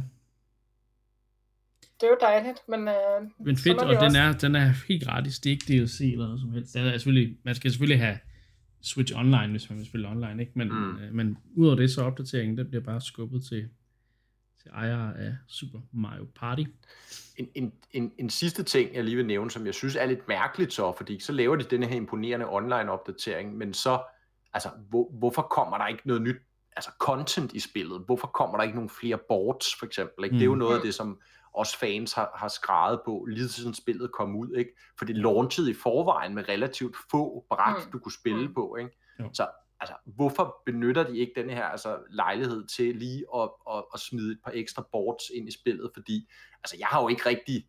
Altså, jeg ser jo den her opdatering, så siger jeg, jamen, det lyder da imponerende, nu kan man så spille det med sine venner online, men altså, jeg har jo spillet de der boards, og jeg har jo spillet de der game modes, mm. ikke? så altså, der er ikke rigtig nogen grund for mig nødvendigvis til at gå tilbage til spillet, men når, når der ikke Ja. er noget nyt content som sådan. Nej. Det kan godt Ja. undre mig lidt. Det kan jeg godt forstå. Det kan være, det kommer, men det er også ved at, ikke som hvis det er to år gammelt spil, så hmm, måske. Øhm, normalt så, så, så bliver de jo, de her spil jo, de får DLC og opdateringer i det første år, måske det første to år, og så derefter så stopper det lidt i sådan normal Nintendo-regi, ikke? Øhm, så nu må vi se. Øh, men øh, i hvert fald, nu kan man spille online, hvis, hvis man er helt vild med at spille Super Mario Party. Øhm, vi snakkede om E3 tidligere, men øh, vi skal også lige ind på, på E3, fordi jeg husker jo, at vi havde en samtale om, at E3 er jo tilbage som digital format, men der manglede ligesom nogle store spillere på, på, øh, på banen. Øh, men nu er nogle af de spillere ligesom blevet tilføjet til, til, til partnerlisten øh, under E3. Vi taler Square Enix, vi taler Namco, vi taler øh, Sega, og det var de, det var de tre, som vi nævnte som værende nogle af dem, der manglede, ikke? Øhm, og der er selvfølgelig også nogle af de andre, øh, Xseed og Capcom og, og så videre. Øhm, Mm. men Sony og EA er så dem, der mangler af de helt store, ikke? Øh, stadigvæk. Jo. Øh, hvilket jo på en eller anden måde giver mening. Øh, men, men ja, nu, nu får vi i hvert fald øh, et eller andet at se fra, fra Square Enix og, og, og, og Sega og, og Namco, som jo også har tradition for at udgive spil på Nintendo-platform. Ikke? Så øh, det synes jeg er godt. Det er godt at høre. Ja, det, altså jeg er allerede i hype mode. Jeg, nu bliver det en rigtig sommer igen. Ikke ligesom sidste sommer. Det var sådan en fake sommer, man ikke kunne bruge til noget. Ikke? Jo, Nu kommer det. den rigtige, den rigtige sommer. En rigtig sommer. Men øh, også spændende at se, om, hvad EA gør. Ikke? Fordi altså, selvom de har været sådan separate fra i, hvad hedder det, E3 de seneste par år, så har de jo altid kørt den her sådan et uh, simultane event ikke? I, sådan deres, eget, i deres egne lokaler, eller man skal sige, et andet sted i samme by eller sådan noget. Ja. Så spændende at se, om de også lige vælger strategisk at lægge deres øh, live-præsentation, hvis de har sådan en. Øh, I I forlængelse af E3. Ja. Ja. Det vil ikke undre mig. Øh, men, men måske ligger de det igen, så de plejer ugen før, eller weekenden før. Øh, så de alligevel lige kan få... Altså, de, de, de ved ligesom, Ja. at folk er ops på de her ting i den periode, men de kan ligesom lige få, få, øh, få deres eget øh, øh, spotlight. Øh, fordi de har det jo med at lave de her EA Play øh, ting, hvor de har først en pressekonference fra, så plejede at være fra forskellige dele af verden, Europa og, og mest Europa og USA, ikke? Men, men øhm, og, så, og så havde de så no, nogle af de her demo-events, hvor folk kunne komme og, og rent faktisk prøve øh, spillene øh, i, i standarder, som de selv, altså hvor de selv havde lejet lokaler. Det havde ikke noget med E3 at gøre, men hvor de som selv havde lejet det, og selv var Mm. fuldstændig herre over setup af de der ting. Ikke? Øhm, Mm. og det kommer nok til at være en, en, en, di- digitalt format igen. Jeg mener, de havde Mm. et eller andet i samme, øh, samme øh, sådan stil sidste år. Øh, men jeg kan ikke helt huske, hvad det var, de gjorde. Øh, men jeg mener, de, jeg mener, de afholdt et EA Play. Øh, Der, der var noget EA og ja. Microsoft og sådan noget sidste år. Ja. Og Sony, de kører nok bare deres øh, Nintendo, no, nej, øh, deres, øh, State of Play. deres State of Play øh, videoer, ja. Ja. og så har de deres egne, det har de jo gjort meget siden, øh, da, de diskuterede hype PlayStation 5 og op, ikke? Øhm, Mm. så, så jeg, jeg tænker, at de bare kører øh, den der stil, øh, de har kørt det Ja. sidste et til to år, ikke? Jo. Øhm, Men fedt. hvad tænker du, Mark? Er er I3 blevet lidt mere... Øh, øh, ja, er, er du, er, har du fået lidt mere sådan tiltro til eventet? Altså, jeg ved, du glæder Altså- dig, men, men, men du, du har også været sådan lidt... Øh, du, du, du var jo den, der pointerede, at, at der manglede nogle af de her store partnere, ikke? Øhm, Jo jo, og så kan man jo sige, at de har så haft et uh, change of heart. Uh, de har så ændret Ja. holdning til det, eller beslutninger og valgt at gå med, eller også kan man sige, at vi det være, de har været lidt langsomme forhandlingerne bare har ikke Ja. været uh, færdige. Nej, det er øh, det. På Det det, på der det her været, tidspunkt, øh, da det blev annonceret, vel? Der har været en Øhm, annonceringsdato, så og så har de ikke haft dem med på vognen endnu. Øhm, Det er jo super godt for eventet, og det er jo super godt for øh, folk, der glæder sig til eventet og så videre, ikke? Så Ja. øh, men det er stadigvæk se. hvordan det, altså vi ved jo, det, det er ikke sikkert, det bliver en rigtig sommer alligevel, Anne. Det kan jo godt være, at det bare ikke helt bliver det samme, når nu det er rent digitalt, eller når nu igen de har været et år på pause, eller noget af den stil. Man ved det jo ikke. Ja, nu må vi se.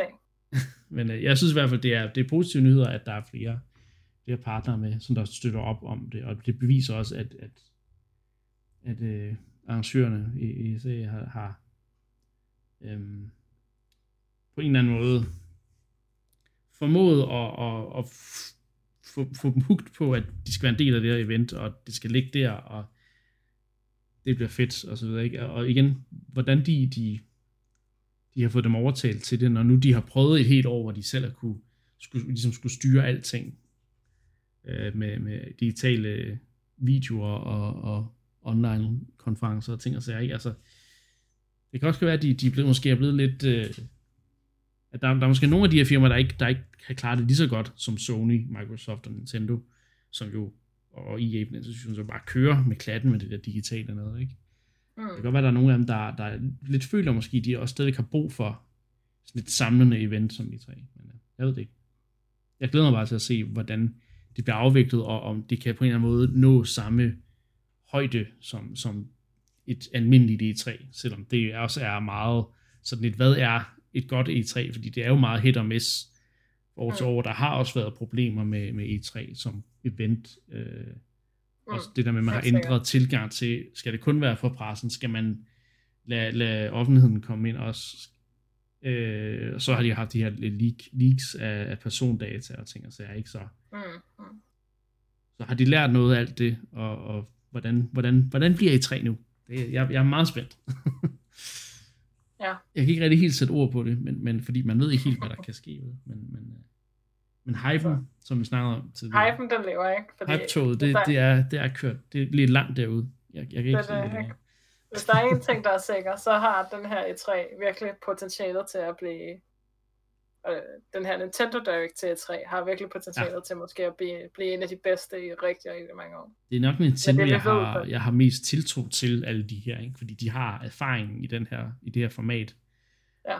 Øh, Og de har bevist, at de, de kan mestre det digitale. Øhm, Mm. Jeg glæder mig også til at se, hvad har Square Enix tænkt sig at lægge ud på, på Nintendo-maskiner, Mm. ikke? Øh, det er jo en af mine, mine, en af dem, jeg følger mest, det er jo dem, der har lavet Final Fantasy og så videre, ikke? Øh, Sega har man jo sådan lidt, ikke helt rigtigt et, et jeg har ikke så meget tiltro til det firma længere, men, men øh, de laver alligevel, og udgiver alligevel nogle ret gode serier, ikke? Øh, og så videre, så. Men ja, det er vist det, er vist det der er at, at sige om det. Øh, Mhm. og så må vi jo bare se, øh, hvad I3 om, om, ja, det er jo om mindre end to måneder. så Det er vildt. Det nærmer sig. det nærmer sig. Så øh, der kommer nok til at være lidt mere, øh, flere nyheder om det op til øh, maj måned, og så kommer der lige den der, det der silence, øh, silence before the storm, øh, stillheden før storm hedder det på dansk, øh, hvor det virkelig går amok, ikke? Så, ja. Ja. Men øh, inden vi slutter af i dag, så skal vi selvfølgelig også lige have et retro-segment. Øhm, og vi skal over i den uhyggelige afdeling øh, igen. Øh, vi har jo snakket om Resident Evil øh, remake til GameCube øh, tidligere i programmet. Men nu skal jeg altså til at snakke om efterfølgeren øh, til GameCube, Resident Evil 2, som så dog ikke var et remake, øh, men bare var en genudgivelse af det oprindelige spil. Og bare og bare, det er øh, et ret, øh, et ret, ret godt spil. og faktisk mit første Resident Evil. Um,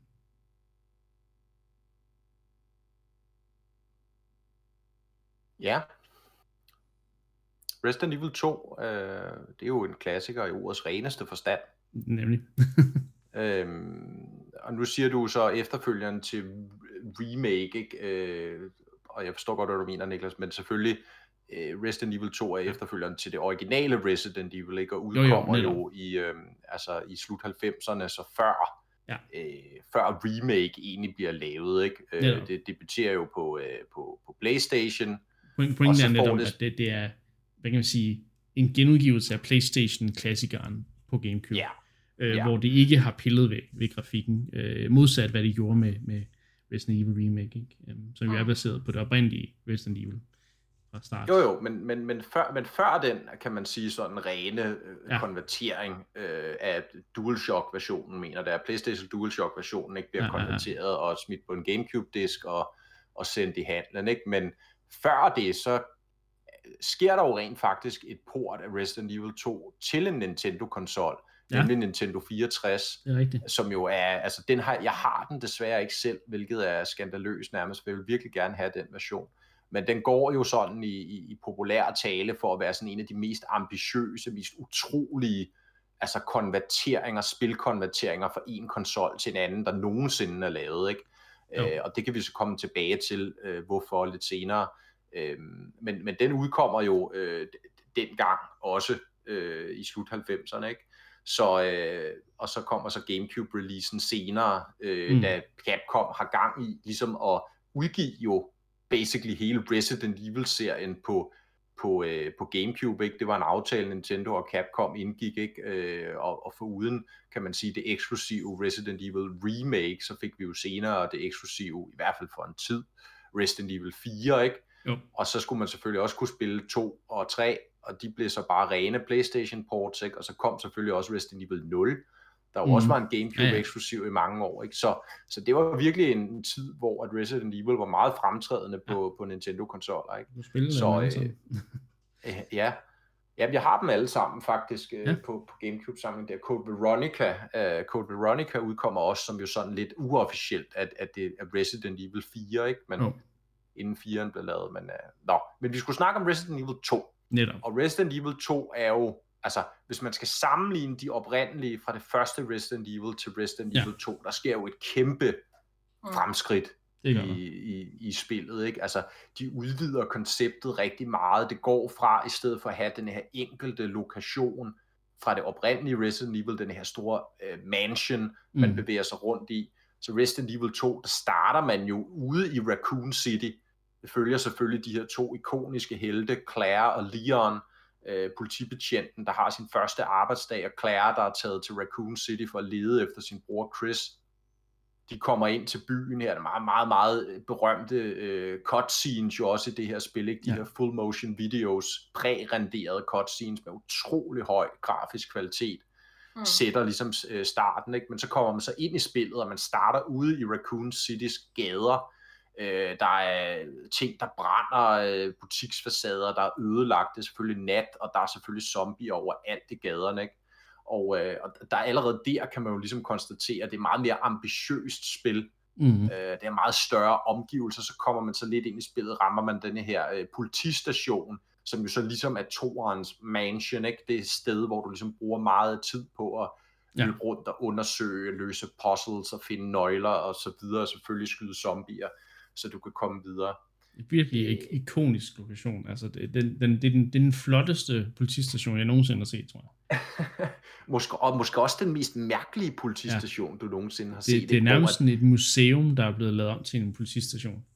Ja, og nogle af dørene er låst af, med nøgler, hvor du skal op i en eller anden øh, statue og samle den ud ja. Ja. af sådan en urne, øh, statuen holder og sådan noget. ikke? Det, det, det, det, har, det har jeg hørt nogen skrive stolpe op og stolpe ned om, hvorfor det er, er noget mærkeligt noget. Men altså, jeg synes, det, jeg synes bare, det giver stedet karakter, som Helt du også siger, Niklas. Ikke? Det gør det den her sådan meget unikke, sådan mindeværdige lokation, som man bestemt ikke glemmer. Den bliver også sådan lidt mystisk, og den bliver lidt mærkelig, fordi hvorfor har man den her politistation, der ligesom er et museum, og hvor der er lavet alle de her mærkelige øh, anordninger, kan vi kalde det, med Mm. gåder og så videre.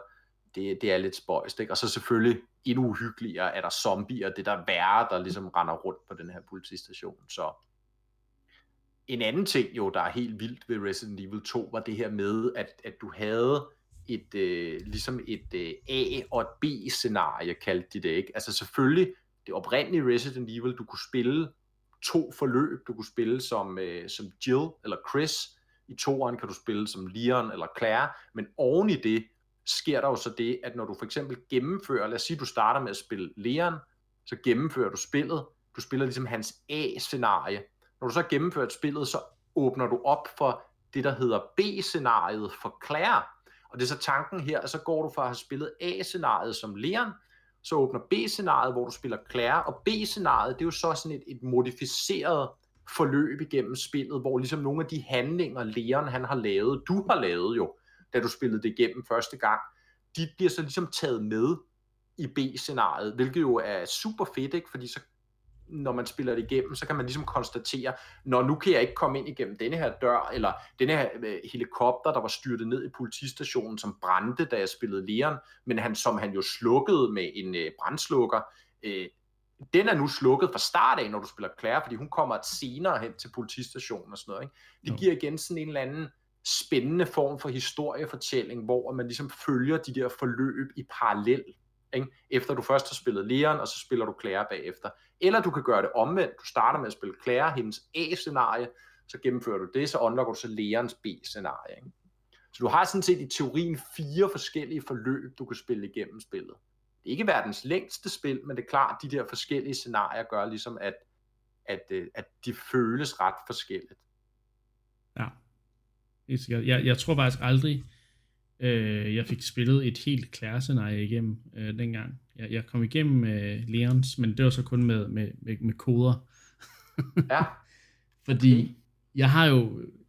Det var, det var faktisk mit... Det er, de, det er de spil, tror jeg, der har sådan været med til at, at, at forme den der aversion, jeg har haft over for gyserspil. Øh, uh, fordi jeg synes godt nok, det var slemt i Resident Evil 2. At det, at igen, det er som om, altså zombier har ikke, er jo ikke rigtig uhyggelige i, i sådan moderne, hverken spil- eller filmkontekst. Det er jo, det er jo ikke rigtig gyserfilm, de her zombiefilm. Det er, jo, det er jo nærmest en genre for sig selv nu, ikke? hvor det er noget med splat og, og noget med, med nogen, nogen, der skal overleve, og, og det er, er menneskene egentlig værre end zombierne og ting og sager, ikke? Men Resident Evil, både 1'eren og 2'eren, kunne et eller andet med at gøre de her zombier fuldstændig altså, jeg var i hvert fald vanvittigt bange for dem, da jeg spillede øh, Resident Evil 2. Øhm, øh, fordi der var den hele tiden den der tension, hvad sker der rundt om hjørnet? Du har de her låste kameravinkler, øh, hvor, hvor det ligesom, at de har de her prærenderede baggrunde, hvor du har en 3D-figur, der går rundt, men du har alligevel, du kan ikke, du kan ikke styre kameraet den stil, så du ved aldrig helt, hvad der er, der venter rundt om hjørnet, eller egentlig er den næste dør, fordi du, når du åbner døren, har du de der sekvenser, ikke? Men, mm. øhm, og det er jo det samme som, det er jo kan præcis det samme som i, i etteren, kan man sige, ikke? Men, men i toeren synes jeg bare, øh, ja, jeg ved ikke helt, hvad det var, men, men jeg, jeg synes, øh, at jeg var mere bange for ting i det. Der, jeg, jeg husker i hvert fald en sekvens, hvor du går ned ad en gang, hvor der ikke rigtig sker noget. Øhm, du skal ned og hente en nøgle øh, i et eller andet safe house, eller safe room, eller hvad fanden. Og øh, du tænker, okay, jeg sparer der ned, og når der sker ikke noget, det er egentlig meget dejligt. Nu har jeg lige været i nogle af de her øh, sådan nærkampssituationer med zombier, der skulle have, jeg ved ikke hvor mange skud øh, i bøtten, som jeg nærmest kun har 10, 10 skud af, ikke? og så videre. Så man tænker, nu det er godt, der er lige sådan en, en lille periode, hvor man kan slappe lidt af, og måske få nogle flere bullets og ting og sager. Og så da jeg så går tilbage i den der gang, så bliver jeg bare grebet af zombiearme, der kommer ud af væggen og ting og sager.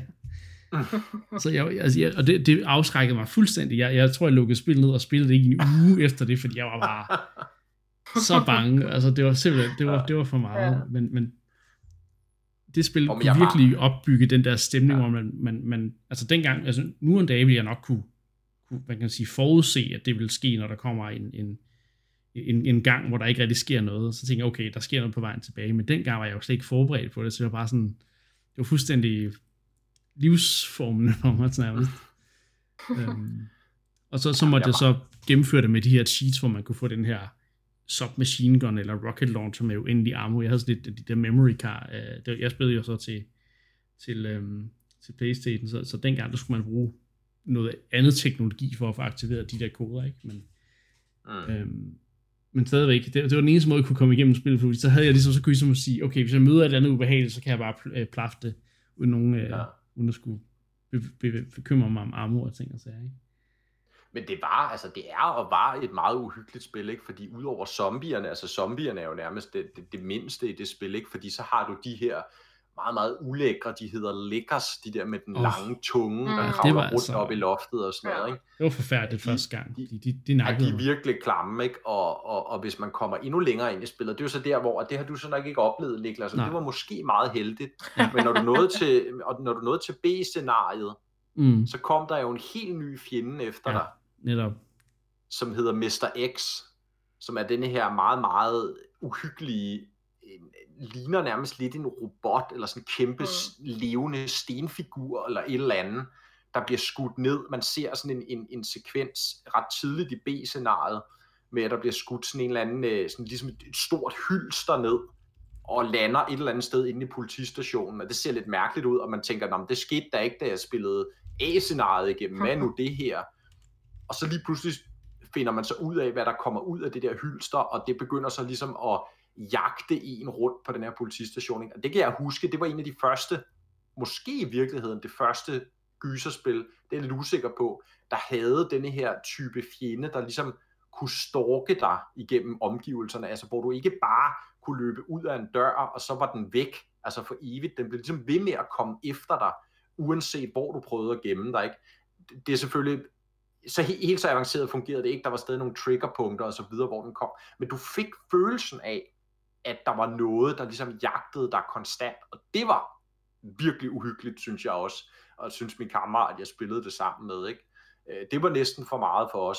Og, øh, og det er jo selvfølgelig blevet udvidet, øh, det blev udvidet senere i Resident Evil 3, ikke? Nemesis fik jo nærmest det som det gennemgående tema, mm. at du havde den her figur, der, øh, der hjemsøgte dig øh, en meget større del af spillet, ikke? og selvfølgelig endnu mere i det moderne remake af Resident Evil 2, som jeg tror mange af jer kender, øh, ja. som, som jo har ham her Mr. X-figuren endnu mere central, mm. og endnu mere øh, tilstedeværende og utrolig uhyggelig. Ikke? Ja, så, øh, så det er et uhyggeligt Resident Evil 2 har alle dage været et uhyggeligt spil, ja. ikke? og igen bliver jeg nødt til at nævne den der lidt mærkelige setting, mm. den her politistation, der er også noget meget stemningsfuld øh, musik, uhyggelig musik mange af stederne, ikke? Jo. Øh, bare sådan nogle rum, hvor der ellers er tomt, hvor der lige pludselig kører sådan nogle mærkelige øh, melodier, ikke? Så det, det, det har utrolig meget kørende for sig, og det er jo egentlig imponerende, hvis man også kigger på, at spillet havde en meget turbulent udviklingsproces i virkeligheden, ja. hvor at, at de faktisk havde lavet en tidlig version af Resident Evil 2 og været sådan, jeg tror jeg, sådan, altså over halvvejs færdige med spillet, hvor at, øh, at øh, hvad hedder det, instruktøren Shinji Mikami, der også opfandt Resident Evil, simpelthen måtte gå ind og sige, at øh, vi lukker projektet ned, fordi kvaliteten var der ikke.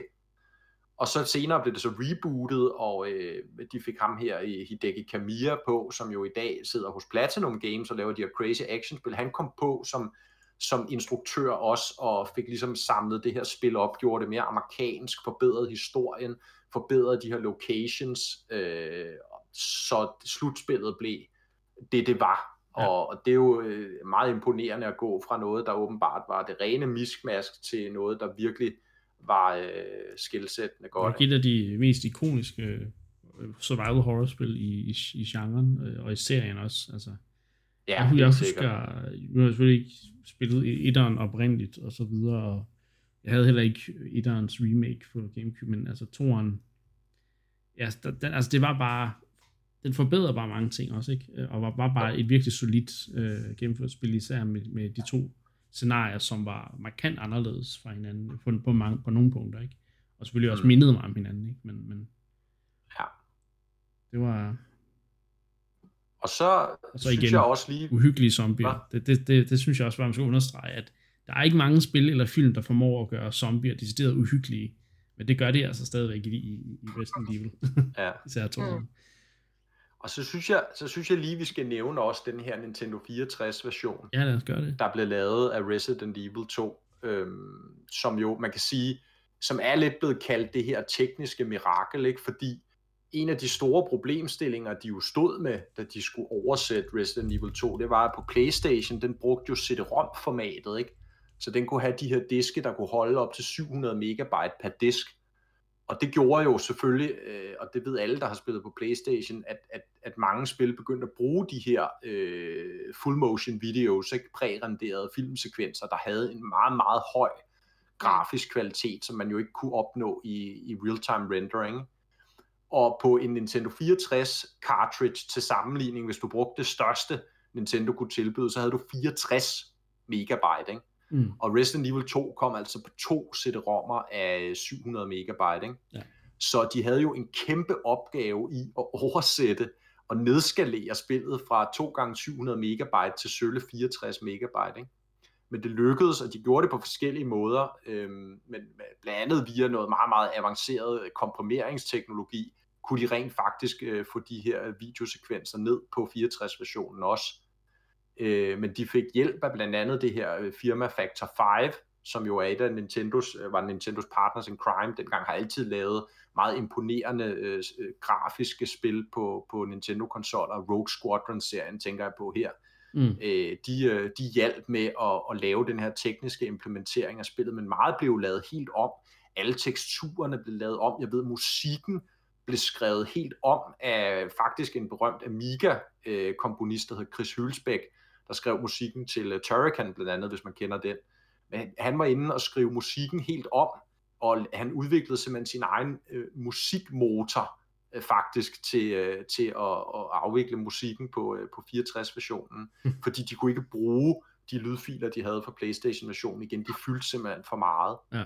Øh, så man lavede sådan en sample-baseret løsning, hedder det i stedet, der spillede musikken i real time i virkeligheden, i stedet for at afspille øh, musikfiler. Så der er en masse, og der er meget, meget mere det der, man kan dykke ned i. Mm. Øh, jeg ved, uh, Digital Foundry uh, har vi nævnt nogle gange i programmet her. Super fed YouTube-kanal. Laver de her tekniske indblik i forskellige ting. De har lavet en video på det her Nintendo 64 remake. Den vil virkelig anbefale, man går ind og ser.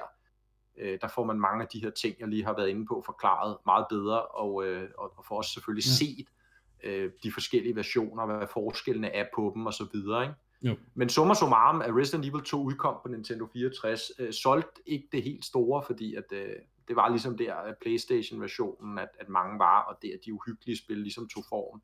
Så det var jo ligesom dem, man kunne spille der, men, øh, men stadigvæk virkelig et, et unikum og sådan en vigtig synes jeg, rigtig sjovt sådan, hi, altså historisk brik, ikke, i, øh, i sådan øh, spillets historie i hvert fald. Ja. Det lyder, altså det, jeg, jeg vidste ikke, at Nintendo 64 versionen var så ja, ambitiøs, som du kalder den. Det er, hold da op. Ja, det vil du bare lige brækker det ned for os der. ja, ja, hold op. Ja, det er virkelig spændende sådan, hvordan at spilmediet sådan generelt jo i virkelig mange år har været meget, meget begrænset sådan, uh, sådan hardwaren. Og sådan, mm. Især det her med, at man har haft så lidt lagerplads at gøre godt med på de her sådan gamle medier, uh, cartridges og så videre, ikke? Ja. Hvordan man, altså spil jo på mange måder er blevet sådan uh, formet efter de uh, ja, sådan constraints, hvad skal man sige, uh, sådan begrænsninger i de medier, det har været udgivet på. Ja, præcis, ikke? og det gjorde jo også, kan man sige, i dag, når man ser de her spil, der udkommer på tværs af platformen, vi snakker om det for eksempel Switch men, og, og Playstation og så videre, ikke? spillene ligner jo egentlig relativt meget hinanden, ikke? og dengang, altså, hvor man havde ja, Playstation Nintendo 64 som eksempel, ikke? hvor at der var så stor teknisk forskel på maskinerne, ikke? at der blev de respektive versioner af sådan et, et, et krydsplatformspil, de blev ret markante mange gange. Ikke? Men igen her, Resident Evil 2 som eksempel, er, er måske en af dem, der er sådan mest ekstremt af forskellige, hvis du kigger på Playstation-versionen og så Nintendo 64-versionen. Ikke? Og, øh, og i virkeligheden er de jo spændende, altså de, de er interessante at spille begge to, hvis man virkelig er Resident Evil-fan. Ikke? bør man i virkeligheden spille dem begge to, fordi at der er, der er som sagt ret markante forskelle, som er sjove ligesom at, at mm. dykke ned i. Der er også nogle ekstra, øh, faktisk nogle ekstra øh, in-game ting i 64-versionen. Øh, der er nogle ekstra dokumenter og noget, nogle ret vigtige dokumenter, som jeg husker, der udvidede ligesom på, på, øh, på, øh, på, på meget baggrundshistorien til spillet. Ja.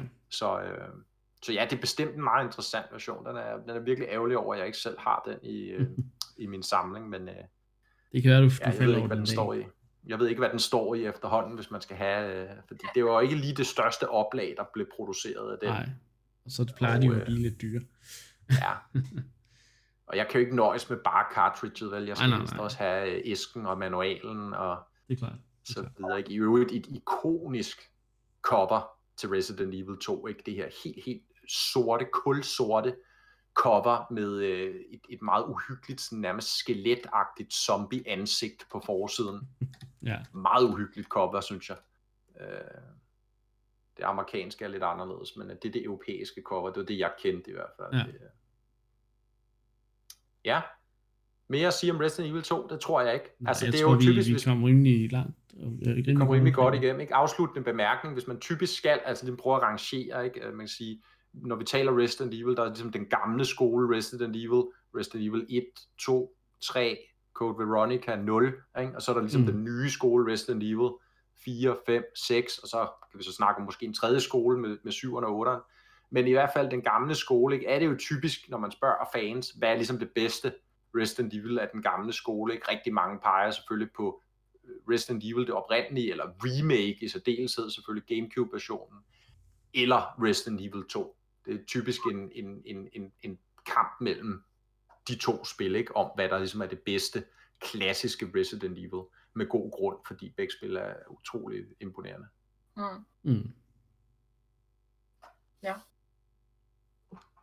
Og det, det, det synes jeg er en god måde at afslutte øh, den snak om Resident Evil 2 på, helt klart. Øhm, ja, øh, det var hvad vi havde spillet, og, og de forskellige nyheder, der kommer ud. I, i, i næste uge, der skal vi snakke lidt om uh, New Pokémon Snap uh, især, uh, som jeg, jeg glæder mig til at se, hvad, hvad, hvordan de bliver modtaget og så videre. Så um, ja. Det glæder jeg mig enormt meget til. Ja. Nu er der ikke uh, så meget andet at sige. Uh, nu er vi ved til, til vejs ende, så jeg vil bare, bare lige minde om, at man jo kan lytte til os uh, ved at hente afsnit ned inde på Endclub, eller ved at lytte til os i afspilleren derinde. Man kan også lytte til os på både Spotify og iTunes. Øhm, så ja, hvis man nu havde glemt, at, øh, at vi også kan lyttes til fra andre platforme, så har jeg lige mindet om det der. Så nu er der ikke andet at sige end tak, fordi I lyttede med, og så lyttes vi ved næste gang.